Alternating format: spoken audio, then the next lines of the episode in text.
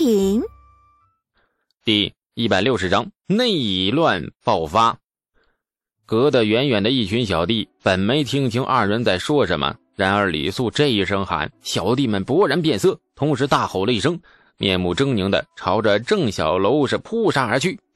留下狗命这句话明显有歧义啊，至少小弟们理解错了。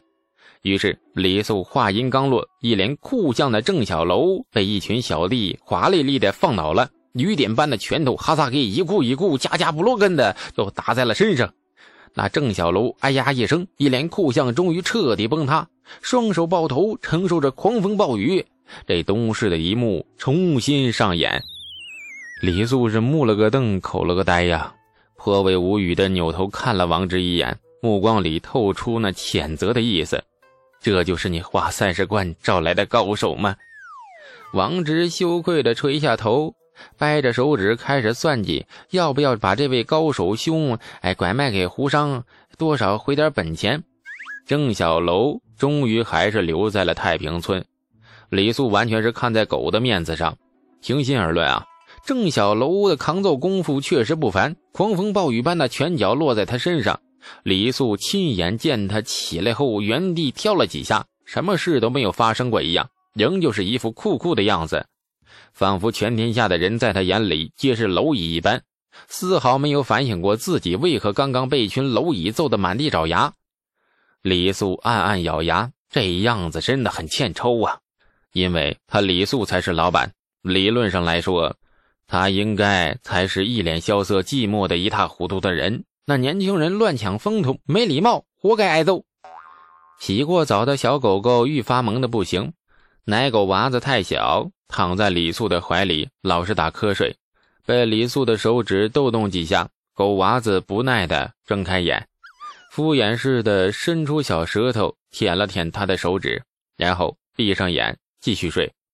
老爹李道正也很喜欢这只狗，乡下农家几乎那家家都养狗。狗是看门护院且辟邪招财的神器，这种说法不是千年后才有的，很早以前便有了。李道正一直唠叨着要养一条护院狗，李素平日太忙，没来得及张罗，如同命中注定的缘分一般，老天爷适时的赐来了这只小奶狗，一切是严丝合缝。哎呀，这 这李道正粗糙的手指逗弄着小奶狗。脸上露出了欢喜爱怜的目光。嗯，你生下来的时候也是这样子，你吃了睡，睡了吃，咋抖都抖不醒。难得的慈爱表情，雷素怔了怔，有些动容，垂头再看看怀里的小奶狗，好吧，接受这种怪怪的人畜比喻。哎，松娃，给他取个名儿吧。以后啊，就是咱们家的护家狗了。说到取名，李素顿时来了精神，这事儿他太擅长了。哎，温柔岁月，李素脱口而出。李道正沉吟，他来的正是时候啊，就像老天爷特意赐来的一样。好，以后就叫他天赐吧。耶！郑小楼成为了李素的贴身护卫。对于这样的安排，李素和郑小楼都不大乐意。李素不乐意，是因为对这位传说中的高手并无信心。毕竟，这位高手目前仅知的本事便是挨揍。这种本事的人呢，跟在身边的效果，那无非就是防御加一，攻击加零。想来想去，不如背个龟壳比较方便。郑小楼不乐意的是，因为对雇主很不满意。每次二人目光对视相碰时，李素甚至很清晰地看到他目光里的嫌弃意味。李素感到很无语，该嫌弃的人是我呀，好不好？左思右想，几番执着，李素还是决定把他留在身边。没有别的原因，哪怕是一张厕纸都比他有用处。更何况身边这张厕纸是花了三十贯买来的。悠闲懒惰的日子总是过得特别快。不知不觉，夏天已经结束了。早上起床后，发现了穿着单薄的短衫，竟有了丝丝凉意。李素才发现，秋天不期而至，岁月是温柔的，对，特别温柔，他在不经意不觉间，慢慢的改变了世间的一切。好好说话，嗯，从稚嫩到沧桑，从青涩到成熟，从那葱郁到枯槁，从年少到到白头，从那春天到发……嗯，没这话。所以呢，温柔岁月是一个多么富有人生哲理的名字。此生若不把它取出去，李素誓不罢休。小奶狗天赐一摇一晃的蹒跚走来，蹒跚是因为太宠着它了。来到李家不到十天，足足胖了两圈，而且什么样的主人养什么样的狗。这狗跟李素一样懒，每天只负责吃睡，完全不像别家的狗那样喜欢到处撒欢乱跑。吃完你就往台阶上一趴，眯着眼，耷拉着脑袋。开始打瞌睡，李素喜欢逗弄它，兴致勃勃地弄了一个小皮球往远处一扔，满心期待他欢快地撒开小短腿儿把球叼回来。谁知球扔出去了，小家伙却仍旧懒洋洋的不动弹，只抬眼朝着李素瞥一眼，一人一狗目光对视。李素发誓，他真的是看到他眼中那一抹“哎呦，你很幼稚”的讽刺目光。依稀记得前世有一种名叫花江狗肉的东西，似乎很好吃。早上起床，李素睁着惺忪的睡眼，天赐趴在脚边，懒洋洋的耷拉着脑袋，一人一狗互相比赛似的打着哈欠，很温馨的画面。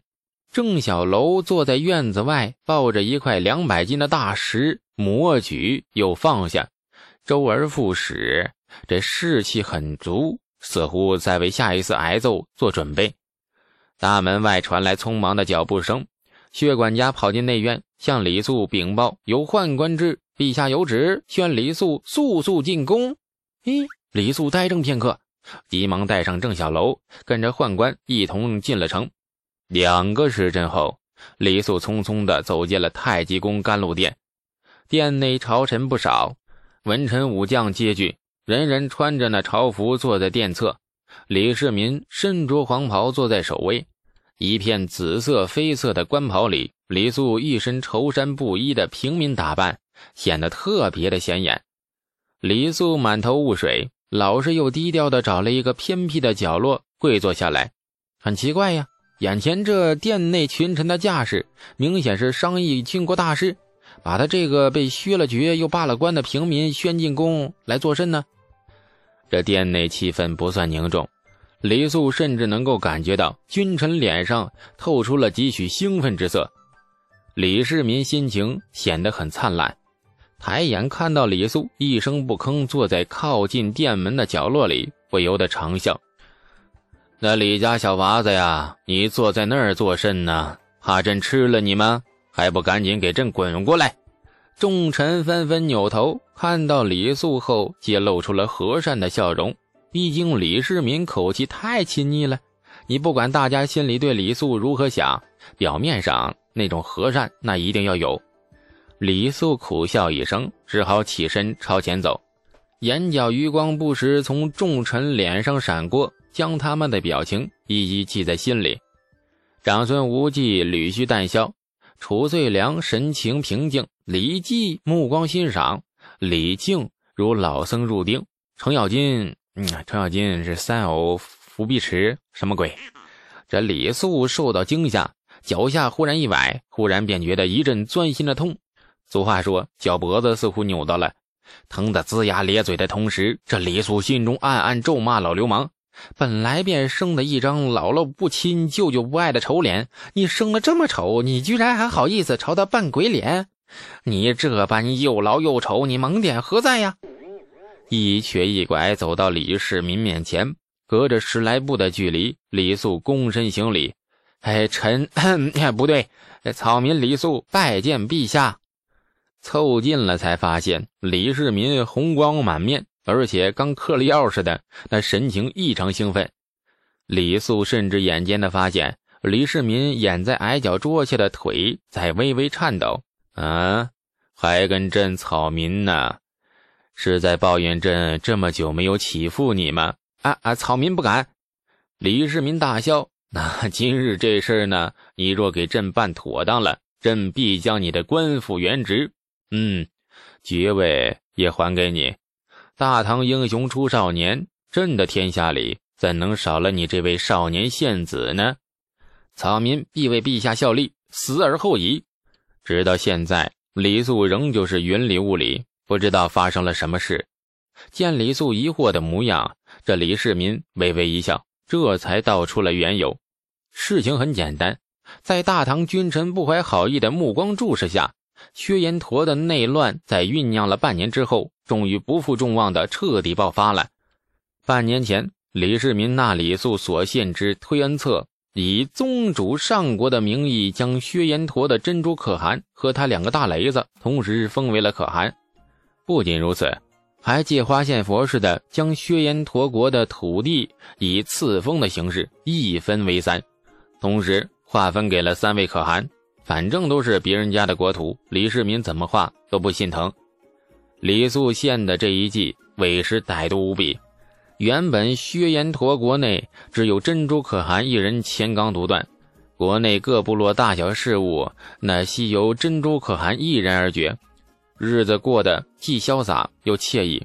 谁知这种人生得意策马奔腾的愉悦的时候，遥远的南国大唐皇帝李世民要死不死的给他递上了一道圣旨，圣旨的内容很煽情啊。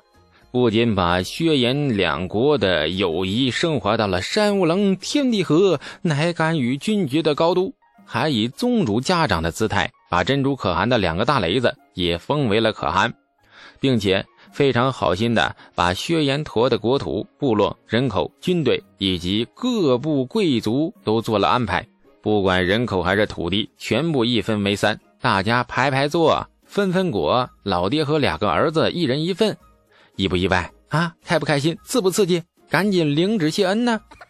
珍珠可汗接到李世民的旨意后，差点疯了。被李世民气的，久经风浪的珍珠可汗自然马上察觉到这道圣旨里的歹毒之意。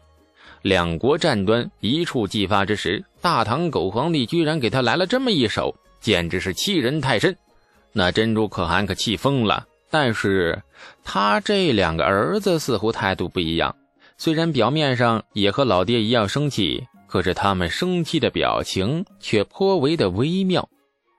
本集播讲，感谢您的收听。去运用商店下载 Patreon 运用城市，在首页搜索海量有声书，或点击下方链接听更多小说等内容。